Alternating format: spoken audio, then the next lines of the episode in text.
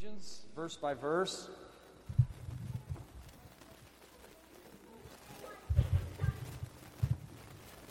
So this morning we find ourselves in Ephesians chapter 5. But rather than reading the text, I want us to read a little bit of background, and then we're going to turn to Ephesians, but I'll let you sit down while I read that. But I want you to stand with me I'm confusing y'all. We're going to read Acts. You guys are thinking you're a bunch of Catholics this morning.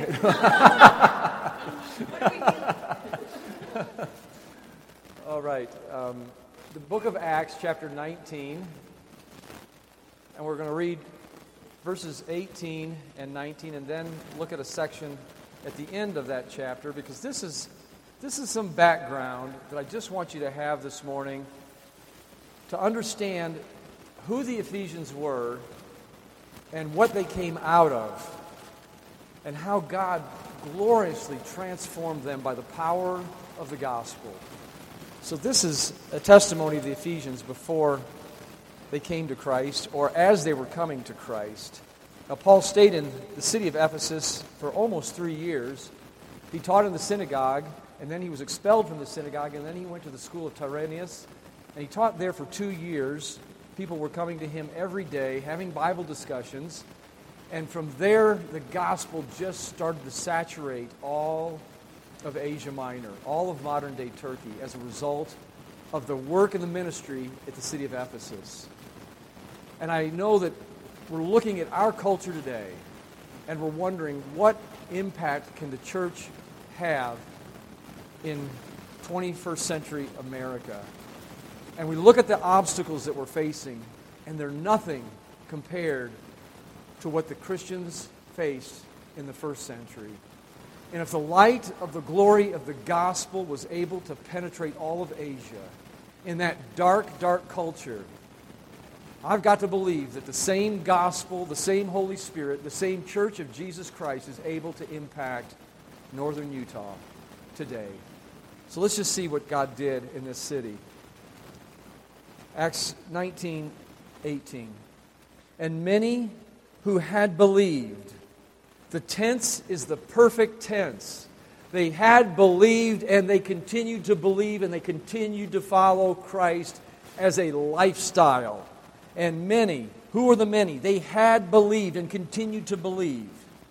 Came. And how did they came? How did they come? They came confessing and telling their deeds. The word to confess here is a three part word. Ek is a preposition. Out of their mouth, they agreed with God. They said, God, this is what we are doing. We're agreeing with you, and we are turning from it. And now we are exposing it to the world, and we are turning our back on it. Verse 19. Also, many of those who practice magic brought their books together and burned them in the sight of them all, and they continued and counted up the value of them, and it totaled 50,000 pieces of silver. And as a result, the word of the Lord grew and multiplied and prevailed. That's our commission today. May the word of God prevail. Let's look at verses 25 through 28. This is Demetrius. He's upset because these men are transforming Asia. They were accused of turning the world upside down for Jesus Christ.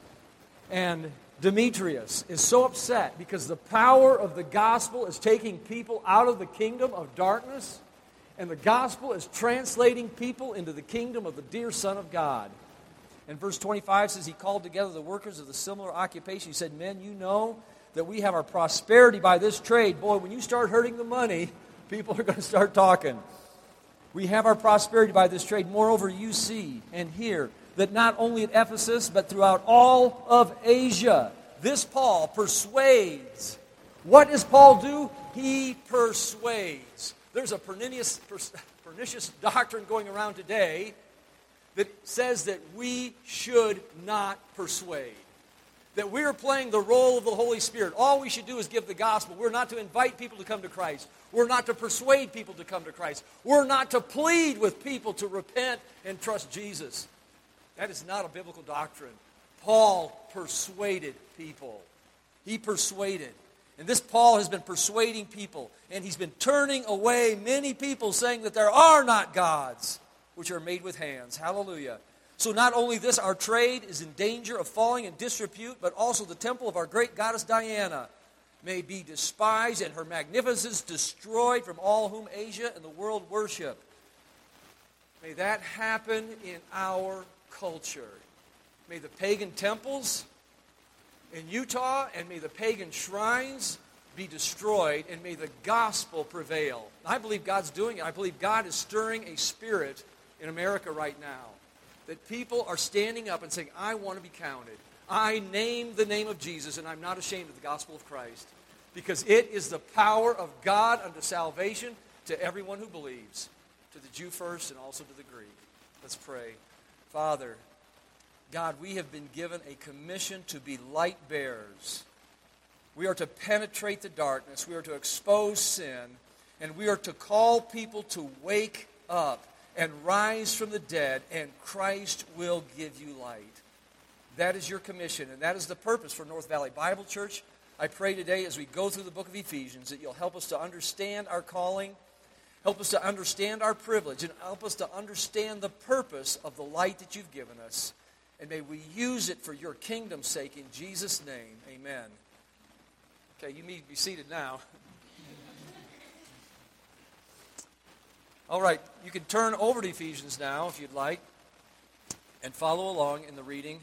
So we're in Ephesians chapter 5 verses 7 through 14 this morning, and I'm just going to read them, uh, these passages, and then we'll, we'll see how they fit within this chapter, how they fit within the paragraph, and what God is doing with the Ephesian believers. So we've been talking, we've been discussing the worthy walk of a believer. The first three chapters of the book of Ephesians is primarily doctrine. He's telling how God, in eternity past, had a plan to choose people out of the world and to collect them in the body of Christ, which is the church. This is nothing new. This plan was revealed to the holy apostles and prophets. It wasn't known in dispensations in the Old Testament.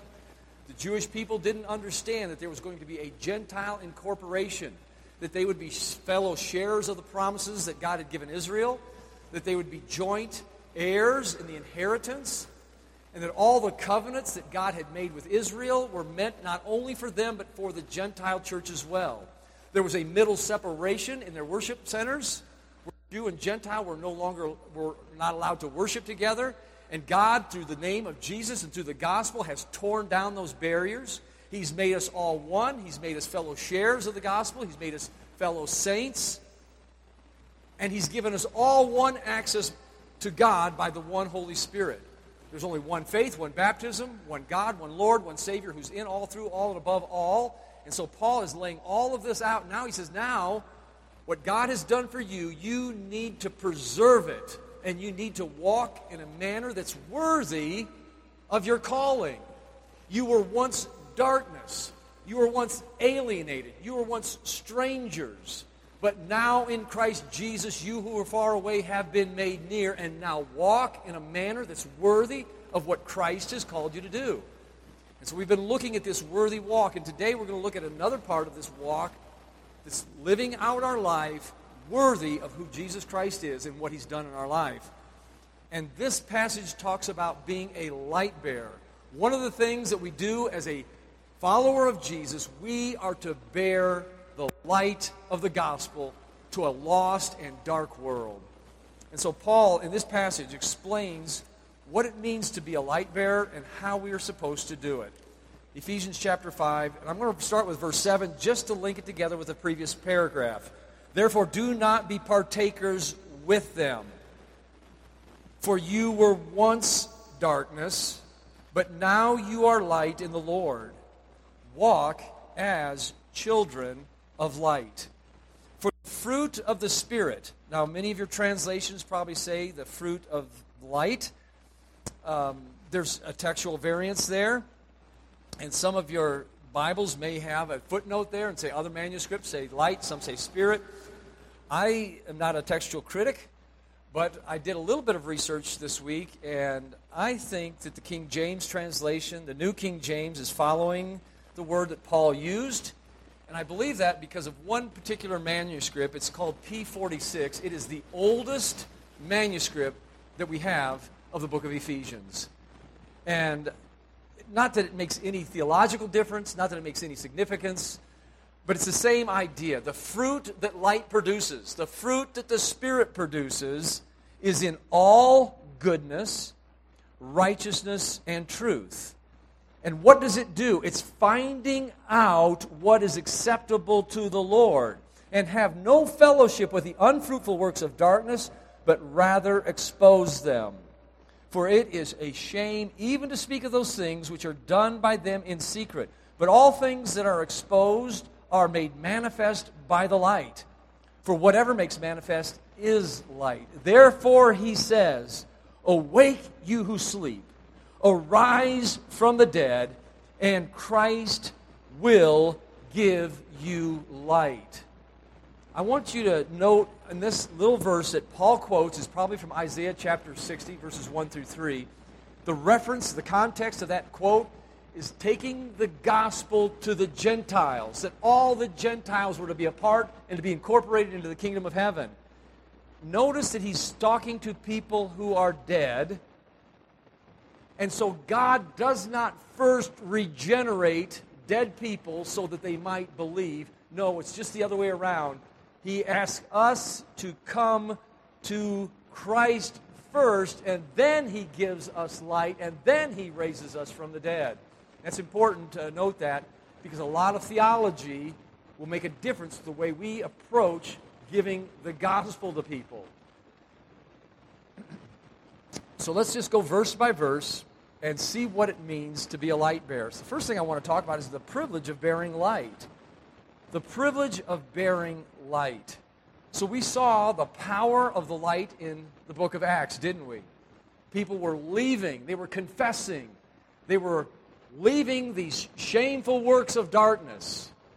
The light of the gospel was exposing, it was bringing to, to their knowledge the understanding of who God is. He is creator, He's Lord of all, He is sovereign king.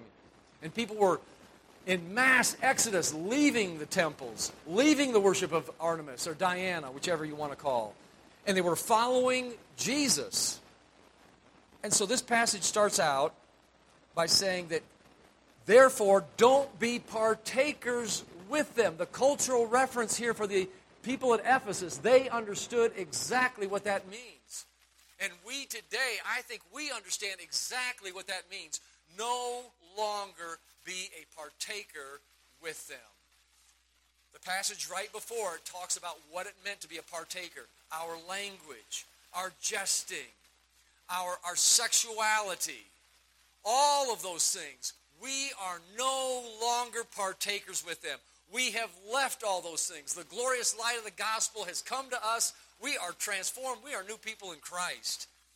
Verse 8 For you were once darkness, but now you are light in the Lord. This is a new position. We are light. And notice that little phrase, in the Lord. You are the light of the world. Do you believe that this morning?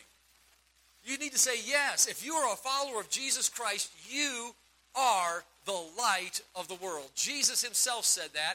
He is our authority, and if Jesus says it, we believe it. That doesn't mean I brag on myself. It doesn't mean I brag on what a wonderful light bearer I am. It means I brag on Jesus Christ because of what he has done and because the power of his light to shine in and through us. Matthew 5:14, you are the light of the world. Look at how he says that. He says, You were once. The King James says, You were sometime. This is done. It's over. It's gone. It's past. We are new creations in Christ, and we are the light of the world. We are the salt of the earth. That's what God calls you and I. This is exciting. This is encouraging. Some of the last couple of messages have been kind of beating us down a little bit. But Paul, right here, tells us we are now light in Christ. All because of Him, not because of us. We are light in Christ. That's our new position. How did that happen? The book of Colossians tells us how. In Colossians 1:13, he has made us meet, the old King James. He has qualified us. You have met the qualifying standard. You know what the qualifying standard is? It's perfection. It's perfection. And in Jesus Christ, the book of Colossians goes on to say that you are complete in Christ Jesus. Christ Jesus has made you qualified. You are perfect in Christ. You need nothing added to that. Every false religion says Christ is not sufficient. Christ plus this, Christ plus sacraments, Christ plus baptism, or plus anything means that you've missed the gospel. You are made qualified. You are meet in Christ because He is the one who qualifies us. He gives us His righteousness, which is perfect righteousness, and we are clothed in His robes alone. You once were darkness, but now you have been translated into the kingdom of our dear Son. Our new position is made possible by our union in the Lord Jesus Christ. Look how he stated this as a fact. But now, you once were, but now this is who you are. Now, it implies a responsibility, doesn't it? If you have been given light, and you are the light of the world, you are complete in Christ, there's some responsibilities that come along with that, isn't there? So, what is the responsibility? It's an imperative command that follows it. Walk. It's a command, it's the imperative mood. That means it's a command from His will to our will. This is a volitional act of submission. I make the active choice by the power of Christ to live in me that I'm going to walk as a child of light because that's who I am. Now, last Sunday, I was talking to Brother Ron Thompson. I said, Boy, I felt bad at the end of the sermon. I was, you know, just telling people that they were supposed to be imitators of God and what an impossible chore that is. I forgot to encourage them that you have the mind of Christ. The Bible never gives us a command that He doesn't also equip us to do it to be an imitator of Christ because you and I can put on the new man who has been renewed in the knowledge of the image of him who created him in righteousness and true holiness. That's how I'm an imitator of Christ. I can walk as a child of light because Christ is the light of the world, John 8 12. And he who follows him will not walk in darkness, but will have the light of life. I am following the light of the world. You are following the light of the world. You are the light of the world. And now there's a responsibility to walk in that light, to live a life consistently with the exposure of God's word and all who Jesus Christ is. Walk as children of light. There's a new commission. Live out the character who you now are. This is what Jesus said in the Gospels is a candle brought to be put under a bushel or under a bed, and not to be set on a candlestick. And here's why For there is nothing hidden which shall not be made manifest, neither was there anything kept secret that it should come abroad. If any man's got an ear to hear, let him hear what Christ is saying this morning.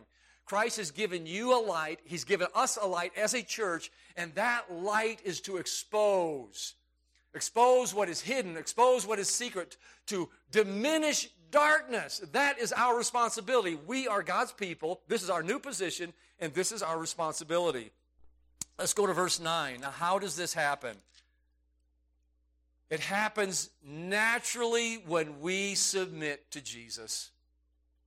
It's not something that I have to work up in my flesh.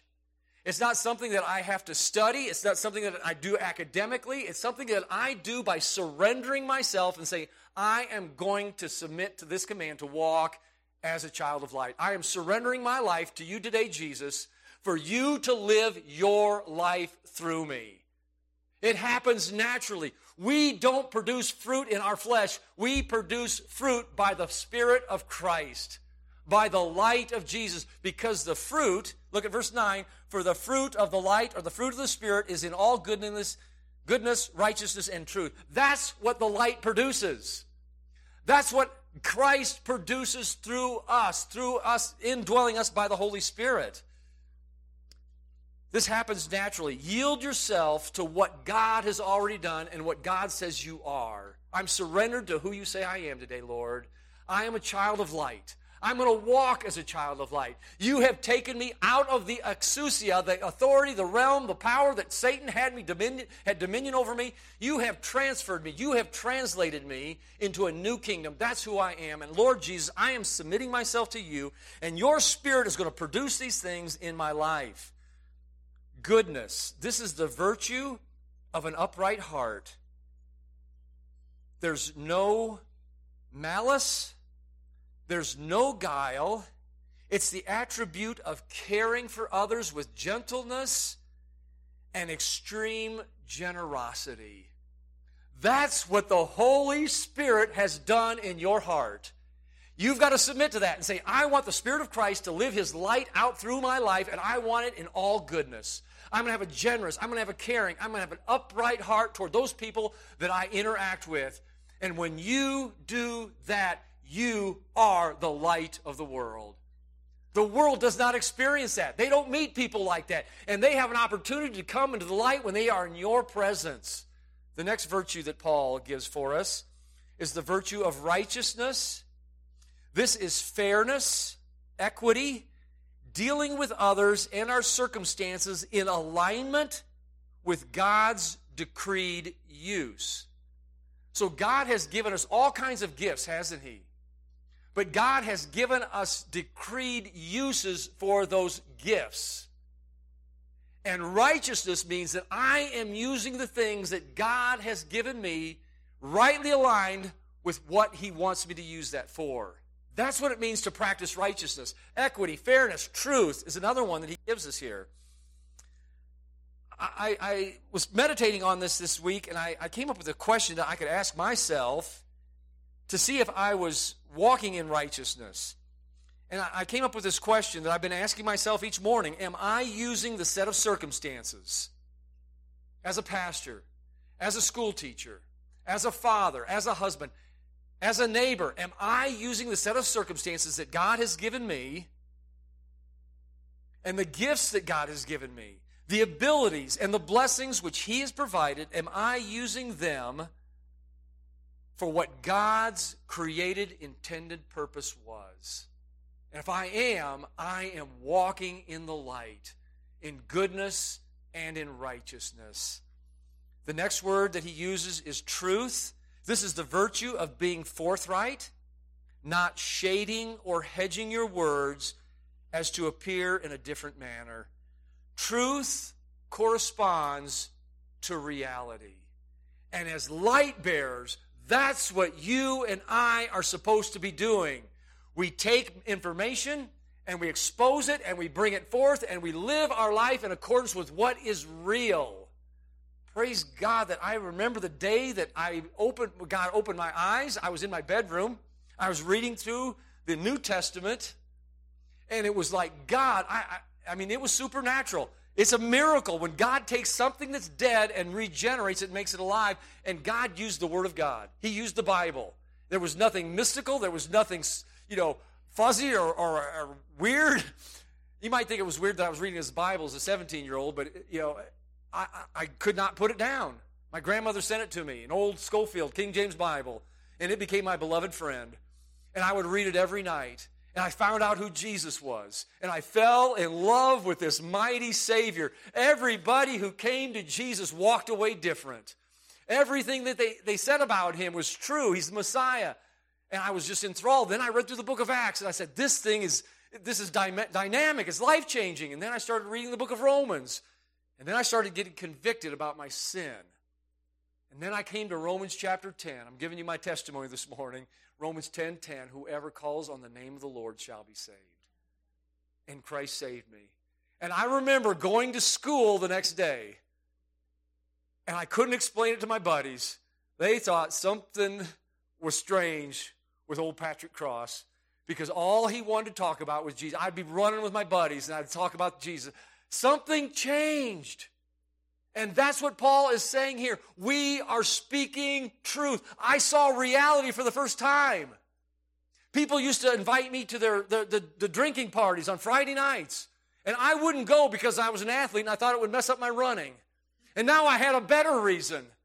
I had Jesus Christ and it exposed. I said, This is foolishness. Who needs it? I remember walking out in the woods with a buddy. He pulled out a joint and he says, Here, have a puff on this. And I told this story before. I said, No, I found something better. I'm always high. I found Jesus Christ.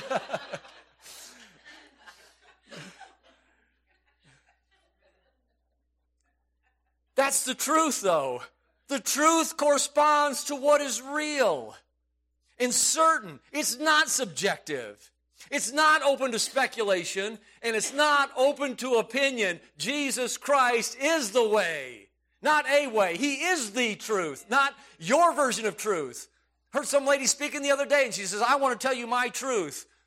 Right away, I turned her off. She ain't got no truth. if it ain't this truth, you don't have truth. He is the way, He is the truth, and He is the life. No man comes to the Father except through Jesus. And that is the truth that you and I have. That is the light that you and I have. We have righteousness, we have goodness, and we don't have to well it up inside of ourselves. It's a natural byproduct when we submit to Jesus as our Lord and as our light giver. These virtues means that we can test things. Because you and I have been given light and we have goodness, righteousness, and truth now we can test. You, know, you hear something on the internet, you hear some preacher, or whatever it is, you now have the ability to test it. Look at the next, next verse. Next verse is verse 10. Finding out, the New King James.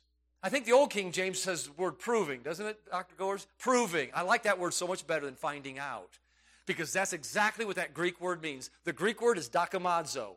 It means to approve or to prove something by test and experience and use. When you take those things, righteousness, goodness, and truth, and you take those things and you test it, you prove it, you will either denounce it or you will approve it. I want to just show you how this Greek word is used. So hold your place there and turn over to 1 Thessalonians chapter 2. We're going to just do a little word study here, a little rabbit trail. But I just want to show you how this word is used and how we can use goodness, righteousness, and truth as our screen test to prove and to test what is acceptable to the Lord. 1 Thessalonians chapter 2. I can't talk and turn pages at the same time. I'm going in the opposite direction. 1 Thessalonians chapter 2 and verse Let me find it. Verse 4. Verse 4, 2, 1 Thessalonians 2 4, but as we have been approved. That's the exact same Greek word as finding out. Paul says, as we have been dokimazo, as we have been approved by God. God tests, God weighs, God examines. And what does God do after he tests and weighs, examines? He entrusts with the gospel. Then Paul says, even so, in that same way that God tested us, examined us, even so now we speak, not pleasing men, but God, and here's the exact same Greek word, it's translated a different way here God who tests the heart. That same Greek word can be translated so many different ways finding out, approving, testing. But the idea in Ephesians is the fruit that the light produces in our life is goodness, righteousness, and verity. We take those virtues that God has given us by the power of the Holy Spirit, and we can examine everything that we listen to, can't we? We can examine everything that we say. We can examine everything that we put our hands to do, and we can ask ourselves, is this pleasing to God? Because you and I are now light bears for Jesus Christ. So that's our privilege in a nutshell. Now let's go and look at the purpose that God gives light. I want to give you one more thing before we go to that next point though. I want to just just just remind us again of how that happens. It's through renewing your mind, isn't it? Dokimazo, renewing your mind, testing and proving. I beseech you, therefore, brethren, by the mercies of God, that you present your bodies a living sacrifice. Here I am, Lord. I'm presenting myself to you a living sacrifice, holy, acceptable, pleasing to God. And be not conformed to this world, but be ye transformed by the renewing of your mind, that you may dokimazo, that you may examine, that you may prove, that you may test what is that good and acceptable and perfect will of God. You and I have got to renew our minds to be light bearers. Okay, let's go and look at now what is the purpose of being a light bearer. It's pretty obvious from these verses, isn't it? So let's go back over to Ephesians chapter 5, and we're in verse 12 now, I believe, or 11, I'm not sure. We'll, we'll pick it up and find out. Ephesians 5, 11. So, what is the purpose? And have no fellowship with unfruitful works of darkness. And here it is, right here. But rather expose them. That's purpose number one. For it is shameful even to speak of those things that are done by them in secret. What does light do? Light exposes and it shows the frivolousness, the emptiness, the hollowness, the shallowness, the deadness that this world has to offer. That's what light does. Verse 13. But all things that are exposed are made manifest by the light. And whatever makes manifest is light. One more purpose. Therefore, he says, another purpose for the light is to revive people from the dead. We take the light of the glorious gospel to quicken people and to bring them out of their spiritual stupor and to bring them into the kingdom of Jesus Christ. Those are the two purposes for light. One is to expose, and the other is to bring life to those who are dead in their sin. Light reveals. The Greek word is an incredible word, and I wish we had time to do a full, word study of it, but it exposes false teaching. That's what light is doing. It means to convince, it means to convict, it means to rebuke, and it means to expose.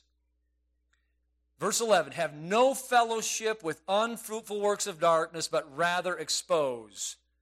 That word means to convince. Jesus used it in John 8 29. No, it wasn't 8 29. I can't remember. It's in John 8 somewhere, though. He's having this debate with the Pharisees.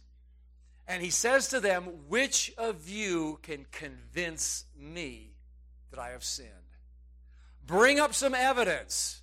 That's one of the ways that this, that's what this, this, what we're supposed to do is like. We're to convince, we're to bring out evidence, we're to expose. It's also used to convict. John 16, 9. When the Holy Spirit comes, he will elegko, same Greek word, he will convict the world of sin. So as light bearers, we convince by truth, we take evidence and we expose it, we convict, we show people where they're wrong. Another way that this word is translated is rebuke.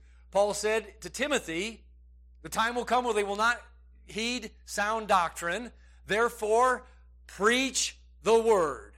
Reprove and rebuke.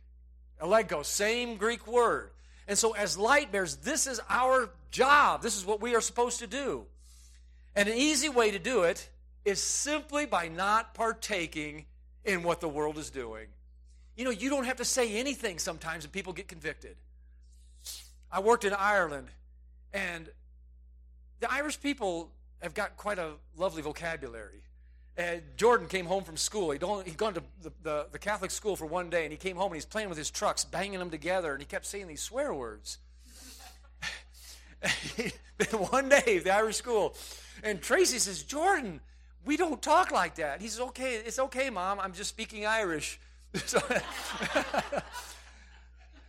Irish, Ireland was a great place. We learned a lot. Another time, Tracy and I invited all of our neighbors to come over and we played this silly game. What was it, Tracy? Taboo, yes. And it was, oh, the Irish are just there. They're funny people. We were roaring laughing because the women had forgotten and they put their cards back into the, the deck. And so the, when the men were going to get the, the get the other guy to say the word, we knew what the words were because the ladies forgot and put them back in. And we were, I mean, we were just chalking up the points. And the Irish guys were roaring laughing. And when we walked out, my next door neighbor, his name was Fergal, Fergal O'Loughlin. What a good name, huh? And Fergal says, I have never had so much fun without being drunk. we did we never said anything about alcohol. We just don't serve it. We just didn't have it. We didn't have any in the house. And we had so much and not we didn't have to say a word. Just by not being a partaker with them, they knew that something was different in our life.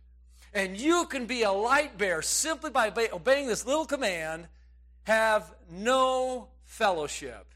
Have no fellowship. We've got nothing in common with them anyway, do we? Our joys are so different. I don't even know who the football players are in America anymore because they took a, a, a knee and they won't, they're unpatriotic. I, I don't know anything about football, so don't ask me any questions, but I don't even want to partake in it. And maybe that's just my own little rabbit trail. Maybe you guys still love NFL. I don't know. Maybe you'll get right with the Lord and quit watching it. but anyway, don't partake with it. That is the greatest testimony, the greatest witness, witness that you can have. Secondly, um, expose works for what they are. What are they called? They are called unfruitful for a reason, aren't they? The things that these things produce is death. You remember that stupid commercial? They were sitting around a campfire and they're all drinking their Bud Light or whatever. And there's an end of that sentence, that, that, that commercial says, and life doesn't get any better than this. How sad. Life doesn't get any worse. You take somebody into the home of an alcoholic and you expose it for what it really is and what it does to people's lives. You show, show me who's somebody who's been sexually liberated, so to speak, and they are the most miserable people you will ever find because they are fighting all kinds of disease and they're fighting all kinds of guilt. The number one cause for suicide is those who have been transgenders and find out they can't go back and they wish they could and they know that they've made a mistake. Ex- light exposes things. It shows it for it really what it really is and it's unfruitful. It doesn't deliver what it promises. Satan promises you freedom, but what does he do? He brings you into bondage and slavery. And light says, no, this is what it's really like, and this is where it's really going to take you. I had a friend tell me that sin keeps you longer than you want to stay, and it takes you farther than you want to go. We need to be exposing it with the light of Jesus Christ and his love for people. Thirdly, exposes means to convince. I've already gone over this already. But the tool that God has ordained is the Word of God. It is sound doctrine. It's faithful Bible teaching, faithful Bible study, faithful Bible preaching. This is what God has ordained to bring exposure. 2 Timothy 2 4, preach the word. Be ready at all times, instant in season, out of season. Reprove, the same Greek word, eleggo, reprove. Shed light. And how do you do it?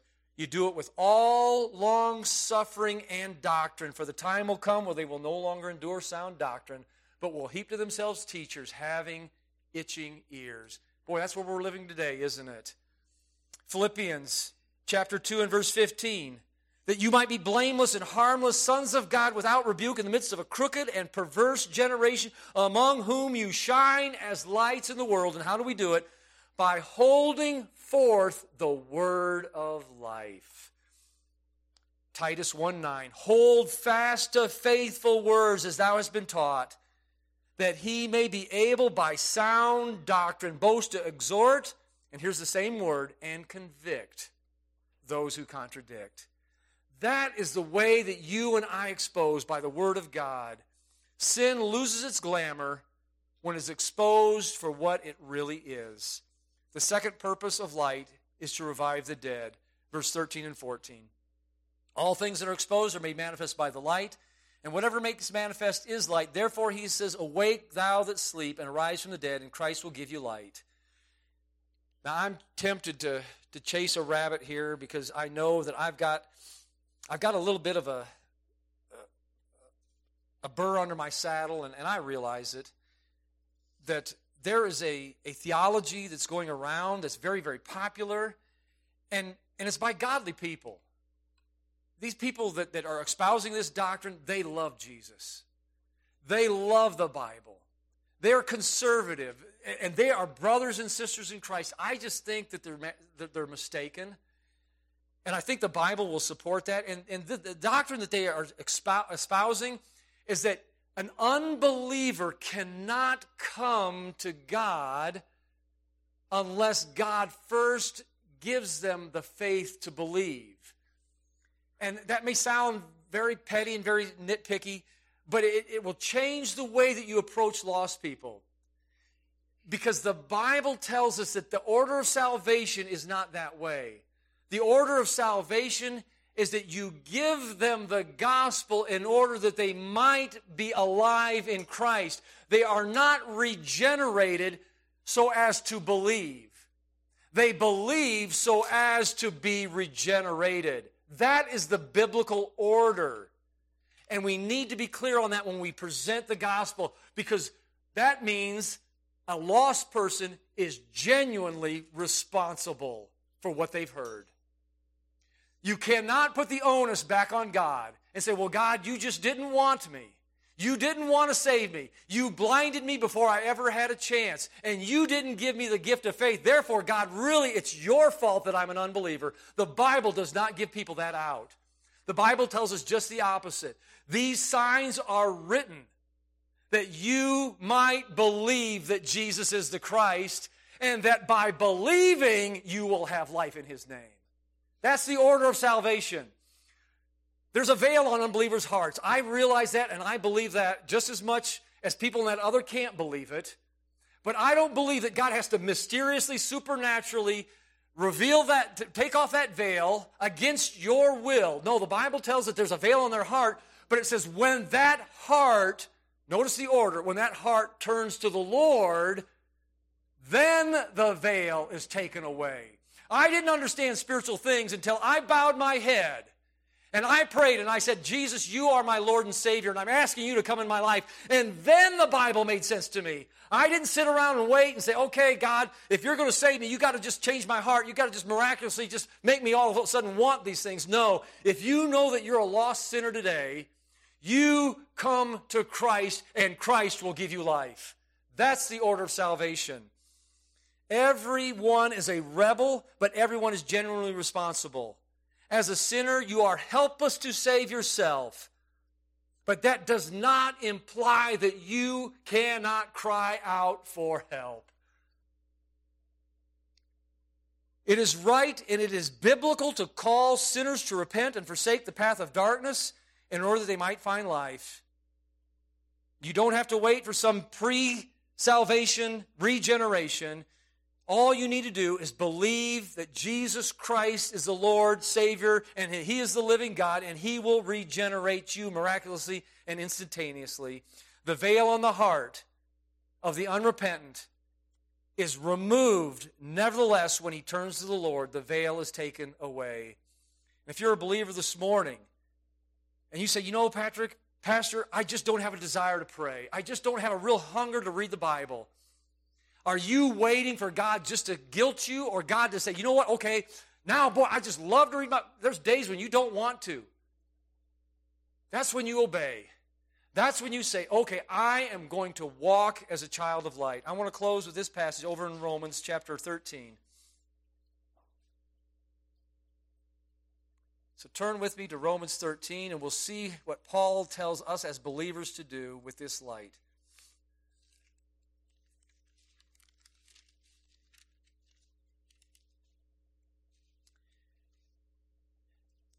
Romans 13 11, and we'll close.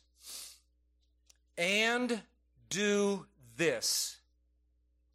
Do this, knowing the time, that now it is high time to awake out of sleep. For now our salvation is nearer than when we first believed. The night is far spent the day is at hand. Therefore, let us cast off the works of darkness. I don't sit around and wait and say, God, until you change my heart, I'm going to keep talking like this. God, until you change my heart, I'm still keep on listening to this garbage. I'm going to keep looking at this trash. No. What does Bible tell us to do? It says us cast off the works of darkness. Let us put on the armor of light. Let us walk properly as in the day, not in revelry, in drunkenness, in lewdness, and in lust, not in strife or envy, but put on the Lord Jesus Christ and make no provisions for the flesh to fulfill the lust thereof.